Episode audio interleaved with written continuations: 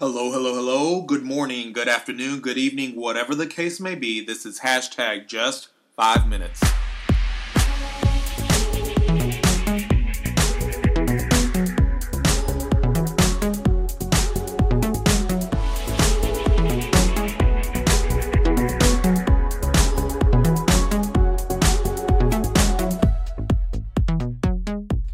Hello, my name is Jesse, and this is hashtag just five minutes short daily encouragements from the Word of God. And today we're going to do four things read the Word, think about it, talk to God about it, and act on it.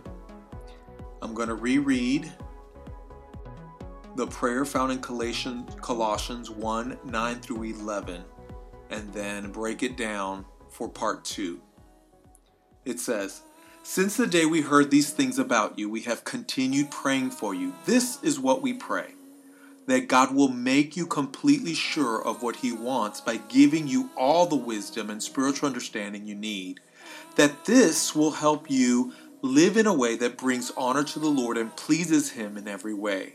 That your life will produce good works of every kind and that you will grow in your knowledge of God.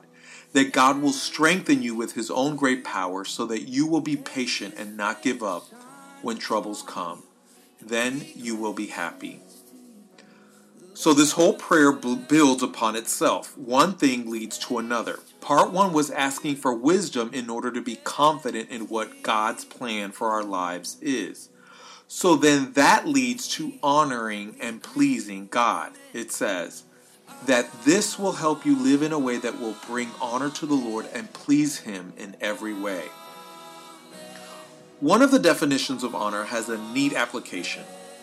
It says it's fulfill an obligation or keep an agreement.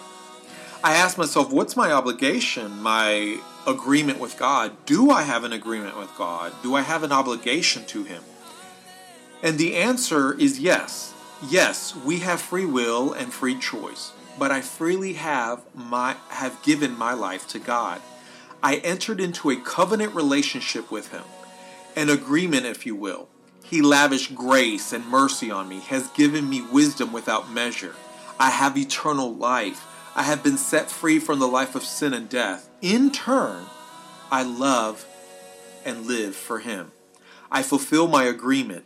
I strive to live right, to please Him, to nurture that relationship with Him through prayer, aka talking with Him daily, through reading His Word, aka one of the ways that He talks back to me through praise and worship, singing, through striving to do the right thing at the right time for the right reasons.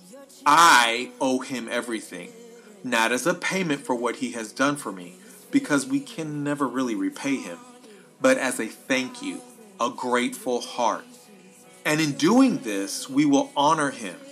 And while we strive to honor him, we are pleasing him. And keep in mind, I've used the word strive a lot because we're human, we fall short, but we continue to try with all of our heart, all of our might, all of our energy, with all of our soul to do what is right, say what is right, to follow Him, to please Him. Today I encourage you to honor the Lord, to fulfill your part of the agreement, to live for Him, to please Him in how you speak, in where you go, and what you do, and how you live. Let us pray.